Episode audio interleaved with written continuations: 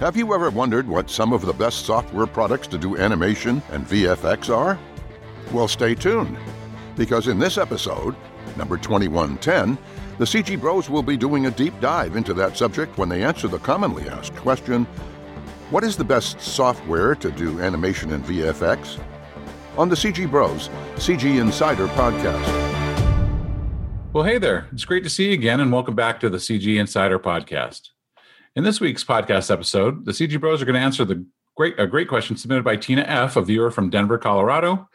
And Tina asks, what is the best software to do CGI animation and VFX? I'm Bill Johnston.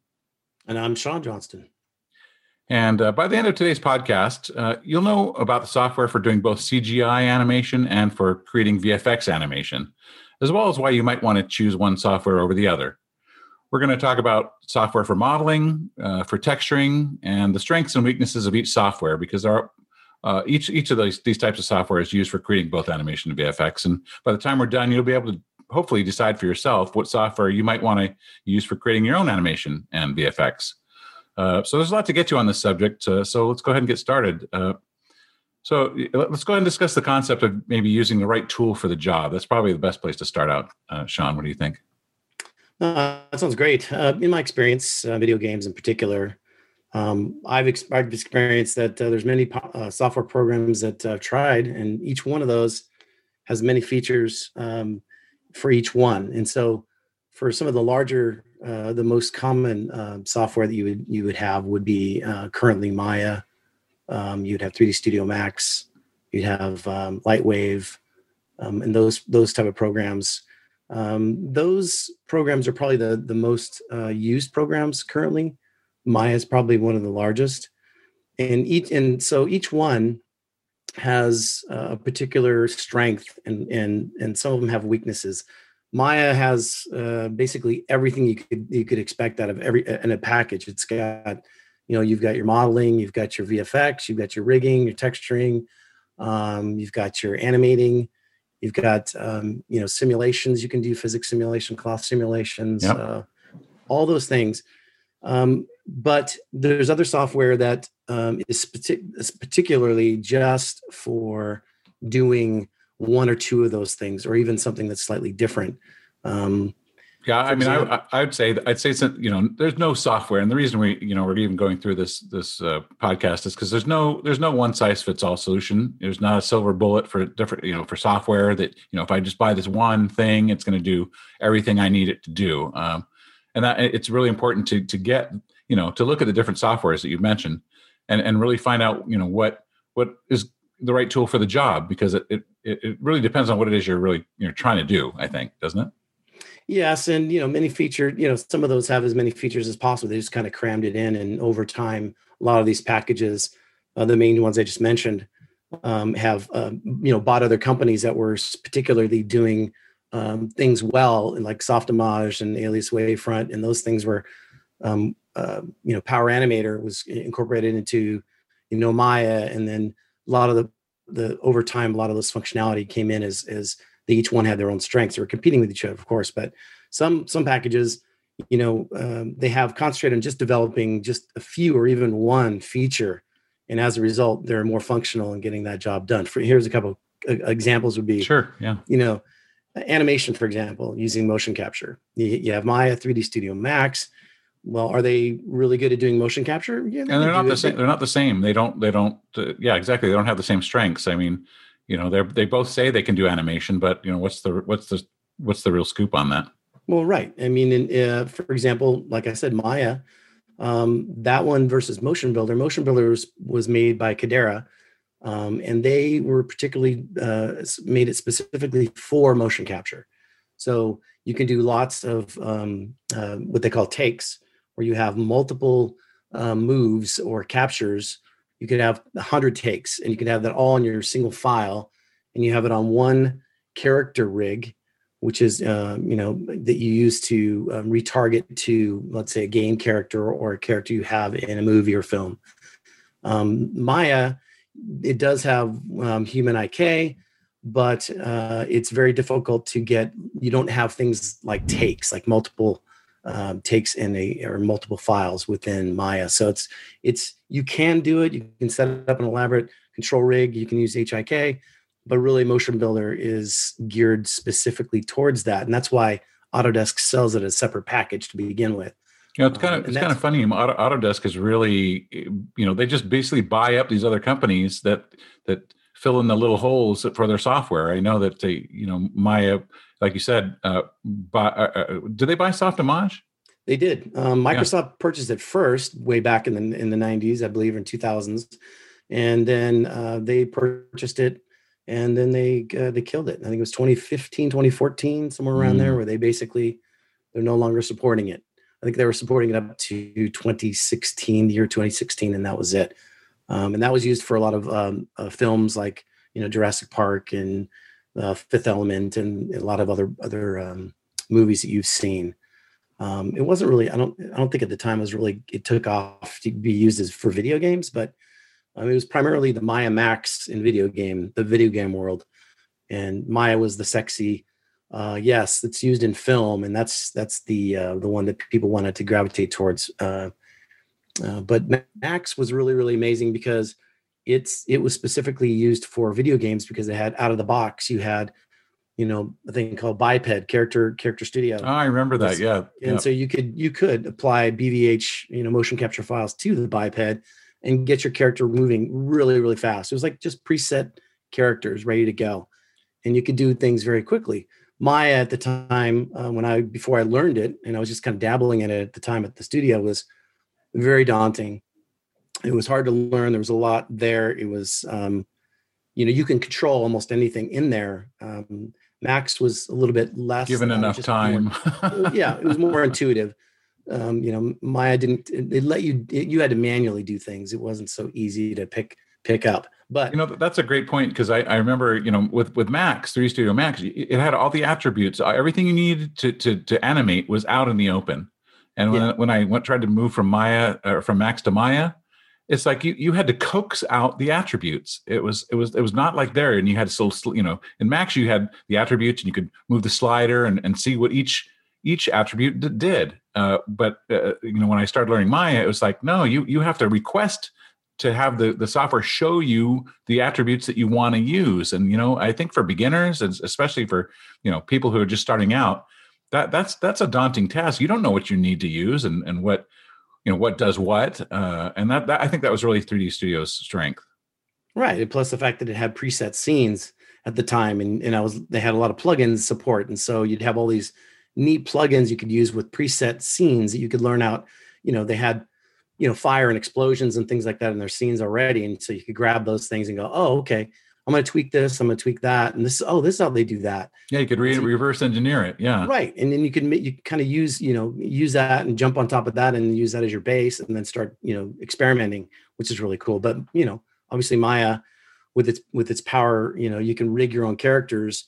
You know, that was a pretty amazing thing. Plus all the physics stuff that was already included in there for doing simulations and things. Well, I'll tell you, Maya was weak. I mean, as far as, you know, effects was concerned, Maya was extremely weak in doing the effects arena. It was primarily an animation software, and so, you know, and that goes to the point of having the right tool. It really depends on the scope and complexity and the scale of the work that you're trying to do. You know, if it's a character or an animation heavy production, didn't have Fume effects? Not until late. No? And we can talk about that a little later, but yeah, no, I mean, anything that worked with Maya was a plugin, and it didn't have, I mean, its rigid body system was pitiful. I mean, trying to do physical simulations with just, you know, Maya out of the box, it was brute force, and I'll tell you what, the results were far from what I would expect from a high end package like, you know, Maya. It was supposed to be the movie, you know, ready software, but I think it, you know, as far as animation goes, it probably was, but for VFX, no, not until they got you know, in I think it was version 5 or maybe it was version 4 of Maya, but basically the first, you know, they got fluid effects, and that's what kind of brought it to be used in more VFX work, but still it's rigid body simulations, and it's still even today it still has problems with doing dynamic simulations. You got to do it with some other software. Yeah, I started using it a little bit later. I think it had already had those things already included in it. So, yeah, I know at the beginning, what was that movie that launched that thing? By the way, I'm trying to remember with Bingo the Clown. Yeah, Bingo the Clown. Oh my God, that was hideous. That was pretty disturbing. But I remember showing that to my kids, and they probably had nightmares listening to that and watching that. Yeah, it's interesting that a lot of the larger studios started off with they start off with off the shelf software, but they have the capacity to build add-ons, or they have they can put plugins in there to gain more functionality, which really helps them to do a lot more with the same tools than what you and I could do just buying it off the shelf. And that really I think the ability to be able to write your own tools to kind of coax out those under the hood capabilities of a software package is really important for at least studios anyway. But the layman can't do that, And so that's kind of why we say, it really depends on what you're trying to do. What's the right tool for the job you need done. If you need to be, doing animation, there's, specific packages that you would want to look at, like you said, Motion Builder. I mean, that's the go-to software, I think, for doing character animation, even for creature animation, isn't it? We'll be back in a moment, but first, a question. Do you run a small business online, but find that it lacks online presence? Are you truly engaged with your customer base and prospects? You might want to check out AlphaWave Systems. They build responsive and eye-popping websites and get first-page Google ranking results. They can energize your digital channels to grow your customer base and revenue. So, whether it's a new website, increased social media presence, customer relations management, or analytics, you can grow your business in the cloud and experience rapid and tangible results. Go to alphawave.io to learn how. No, I mean, it really isn't. There's not so much character animation, creature animation being done with it. I see.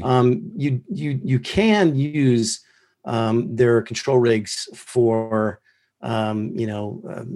quadrupeds, but it's, in my opinion, using it every day. I didn't like the way it's being used. It doesn't, functionality wise, it just doesn't give you a lot there.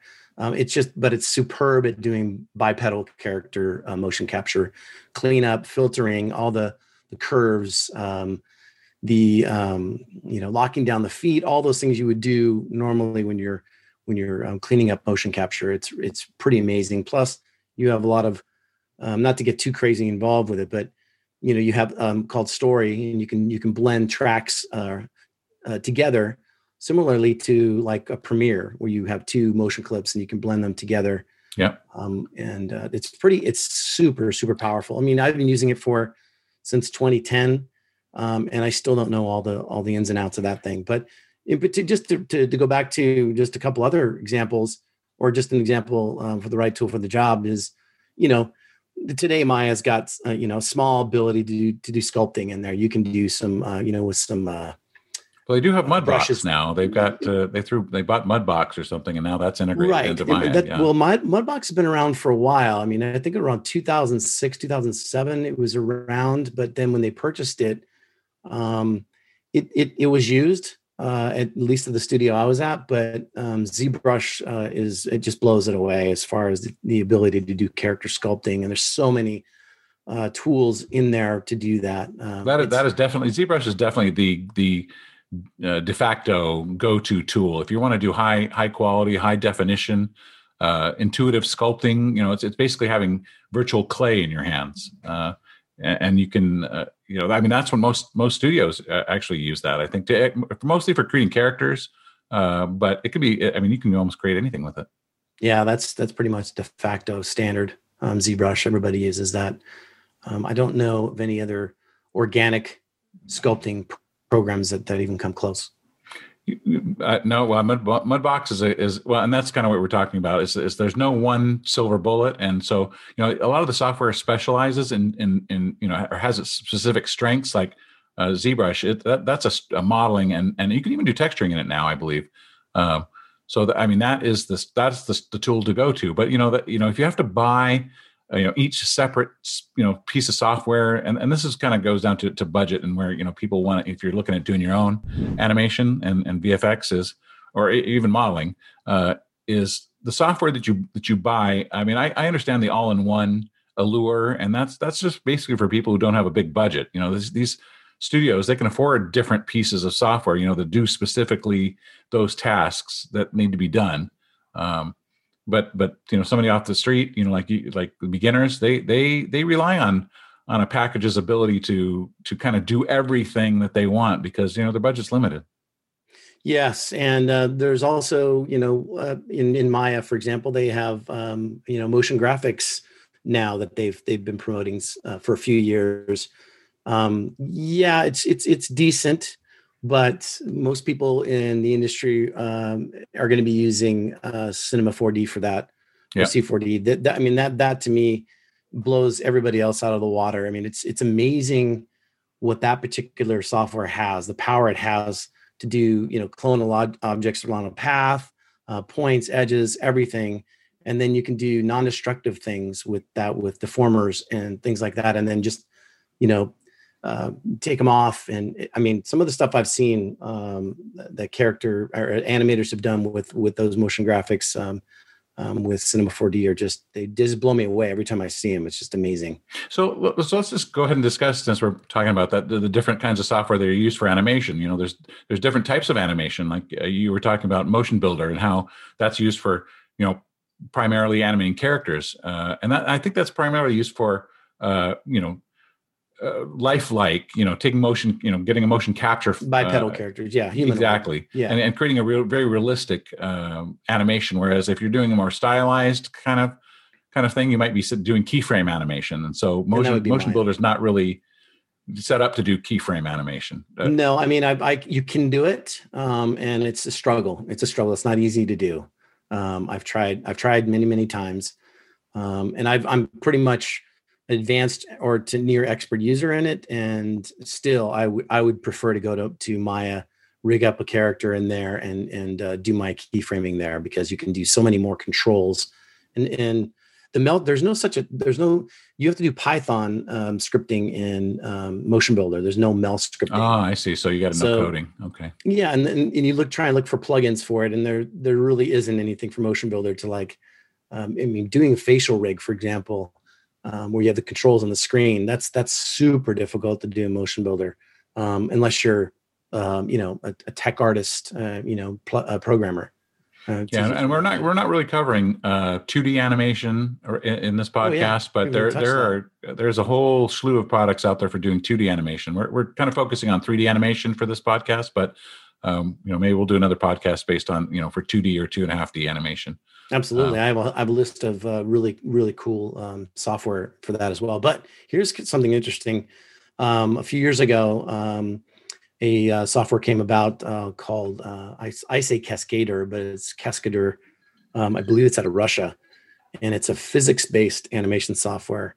And that, to me, I just took another look at it just the other day. And it's pretty impressive what you can do with that package, to either modify motion files that you got or motion capture files, or start from scratch keyframing. Mm-hmm. And they use physics-based AI in there to help with posing and what you normally would do in the physics, real physics character animation. Yeah. They respond to that. It's pretty amazing. I haven't delved into it too deeply, but right now they're, if you go check it out, it's free right now for early adopters. So I'd go and check that out. And of course, another free program out there, Blender.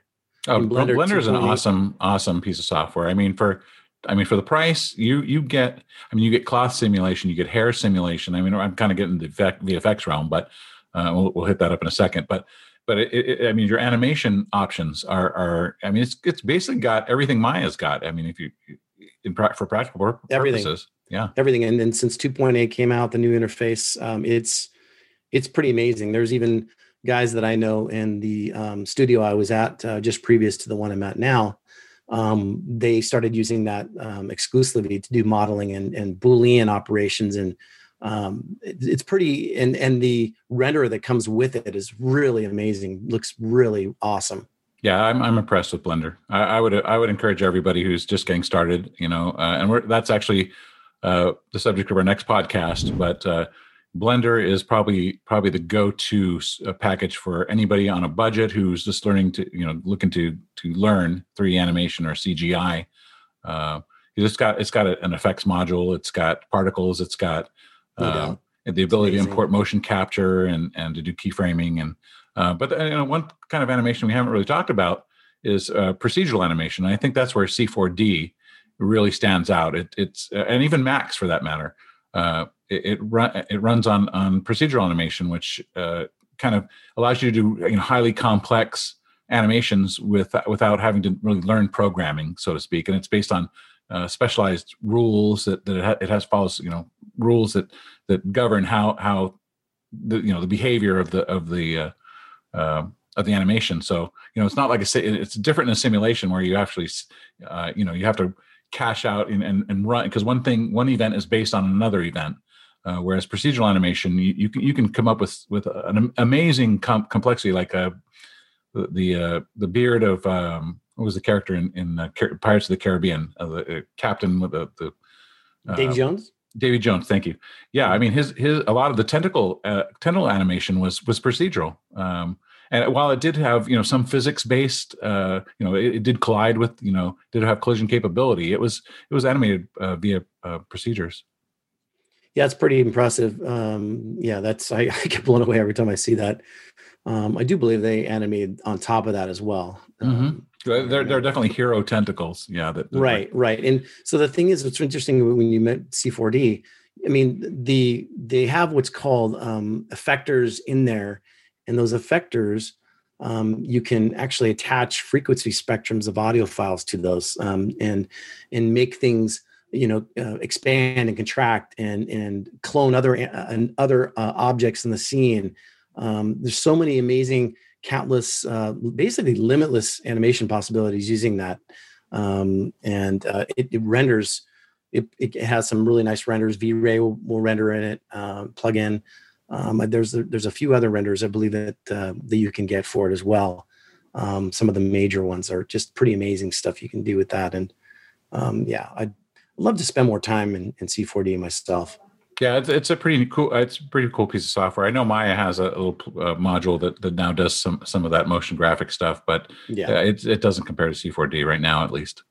No, not at all. Why don't we go ahead and discuss a little bit about the different software to do VFX? I know we touched on different capabilities of Maya and 3D Studio. What about Houdini? Houdini is the go-to, is like we were talking about. It's the de facto go-to source, at least right now, because Maya and while they're decent packages, I mean, they can do a lot of things. I mean, 3D Studio Max, especially if you integrate a plugin called Thinking Particles, you can do some just amazing stuff. As a matter of fact, a lot of the work done in 2012 and several other Hollywood blockbusters that were done using Max and Thinking Particles. So I mean, that's still a really fantastic and that's node-based, right? Huh? That's node-based. Is that node-based? It is node-based. Yeah, it really is. And that's what Houdini is, right? That's why it's so powerful. Yeah, and exactly. Houdini is one of those procedural softwares we were talking about, where you can just basically link up the nodes and you everything updates. It's not like you have to resimulate things. You might have to cache some things out, but you don't have to resimulate. I mean, that stuff is grueling. I mean, it was kind of funny that the directors would say, for especially VFX shot, oh, can't we just simulate that? Can't we just do a cloth sim, or can't we just do some kind of simulation? Well, you know what? I'll tell you what, if you don't have to do a simulation, don't do it. If you can rely on a package that has, node-based, procedural-based animation, that's the way to go. Go ahead. I was going to say, because you can't predict what the simulation is going to do. I mean, if you have your settings incorrect, or you don't have something placed properly, you're going to get some freaky results that I didn't want that thing shooting over there, because simulations aren't very directable, and I think that's where the real strength of procedural VFX comes in. Is you can it really allows you to direct and choreograph exactly when you want something to happen, how you want it to happen, which is something you can't do if you just let a simulation roll and it doesn't look right, or you got to tweak it and fix it and rerun it, which it takes a lot of CPU power, it takes a lot of time. That reminds me, what did you mean when you said hero? Oh, like the hero tentacle. Mm-hmm. Well, okay. So a lot of things. I mean, if you need to what you were speaking of as far as being able to hand animate something. I mean, mm-hmm. if you need say like in the case of Davy Jones, you know, all the movement of the tentacles on his face, that was done procedurally. But if that hero tentacle needed to come up and scratch his nose or something, that would typically be keyframed, or you needed it to pick up a cup or something like that. That one tentacle would not be part of the procedural animation. It might, have influences from the procedural, but like you said, they animate on top of that to actually get it to perform the specific task that it needs to perform. It's a balancing act, really. Yeah, and it would have physics on top of that, right? I mean, exactly. Mm-hmm. It would be kind of jiggly. And then what about, it's interesting. What do you think specifically? Can you tell us any specifics about any past project simulations you created that were cool and complex? Showing the power of Houdini? Well, not Houdini. I work primarily in Maya and Max. I'm working in Houdini right now, and we're using that primarily in the game environment to do our destruction because it's so efficient.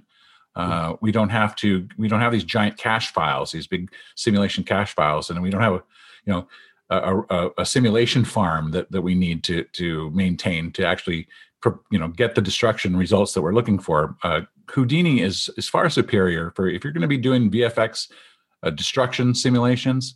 The other thing is you really want the software to work together. So if you have to do a cloth sim or a dynamic sim, which you have a cloth sim that's involved, then you have a liquid sim in there. Mm-hmm. I'll tell you, Houdini rocks at doing that stuff because they all talk to each other. All these different modules talk to each other. Whereas Maya, no, you have to do your destructive sim first, then you do your particle sim over that, and then you do a cloth sim over that, and then you do a liquid sim over that. It's all dependent on the sim before it. Right. Whereas in Houdini, they you can have a piece, a dynamic simulation hit a cloth, and say if the cloth is firm, it pushes, they sim off each other.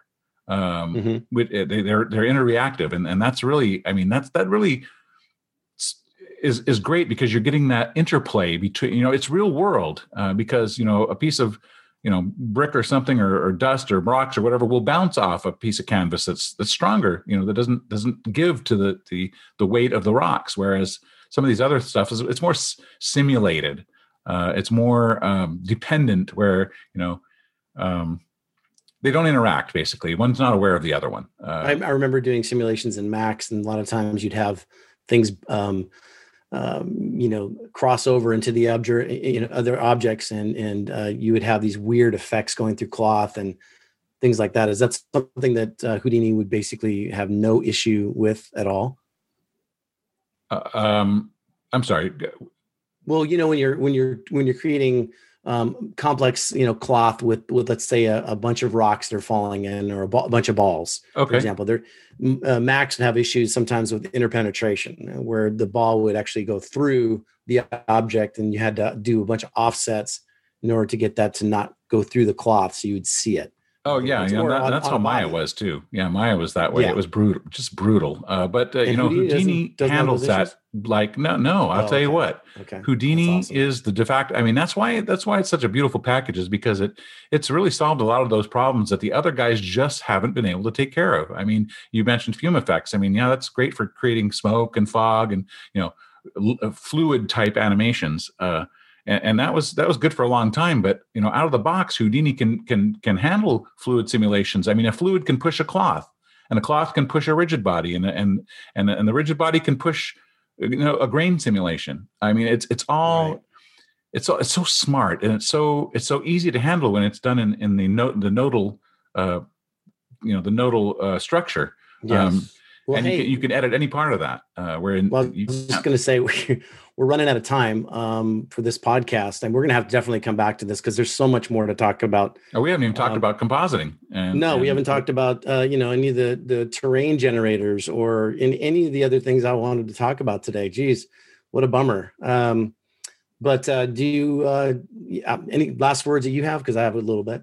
Well, yeah, I would say something that we should touch on here as far as, you know, what you might need. I really wanted to get to compositing software and what I mean, because that's like half of VFX. Right. But I'd say, you know, if you're on a budget and you say you get Blender and you're learning all this stuff, you know, once you learn compositing, I would just say start looking at you know, you don't have to create fire and you don't have to create lightning. And I mean, there's a plenty of stock footage libraries out there that make up all sorts of, they've got a lot of pre-rendered as well as live action VFX for use in your productions. And so I think we're going to have a separate podcast on compositing, but it saves you a lot of time and they're great for beginners and pros alike. And, you know, they got muzzle flashes and fire and embers and smoke and dust and slime and a host of other, you know, water effects, splashes, and you know, just it's just amazing what you don't have to do yourself. You can actually just buy them pre-rendered or you know, as video files. Video Copilot is a really great place to go. Filmstock is another good one, and some of our friends over at Action VFX have some really great a la carte as well as effects packs that you can just buy and use. You don't have to become a VFX expert to use those things. So no, and there's also open source, some open source stuff for that as well that you can use besides Blender. Well, I also wanted to say, just, you know, if you're new and you wanted to get into the industry, just make sure, and if you're looking for specific software to do certain things, you're obviously going to want to go on some of the popular job sites like Glassdoor.com, Creativeheads.net. And just make sure that you look at the job titles that you want, or you're thinking about, hey, well, I want to get into that or do that. Each one of those will have technical software requirements for that particular company. And so you look at what they're using, and that's pretty much what you want to get use. And so look at what most are using, and then go after that and try and learn that as much as you can. That's good advice. Well, yeah. Well, we really hope you enjoyed our in-depth discussion, answering the question, what is the best software to do CGI animation and effects? Today, we talked about how the different software can be used for creating different types of animation or VFX, as well as what you might want to do before spending all your hard-earned cash on that software. If you enjoyed this podcast or found it valuable in some way, please make sure and share it with your friends.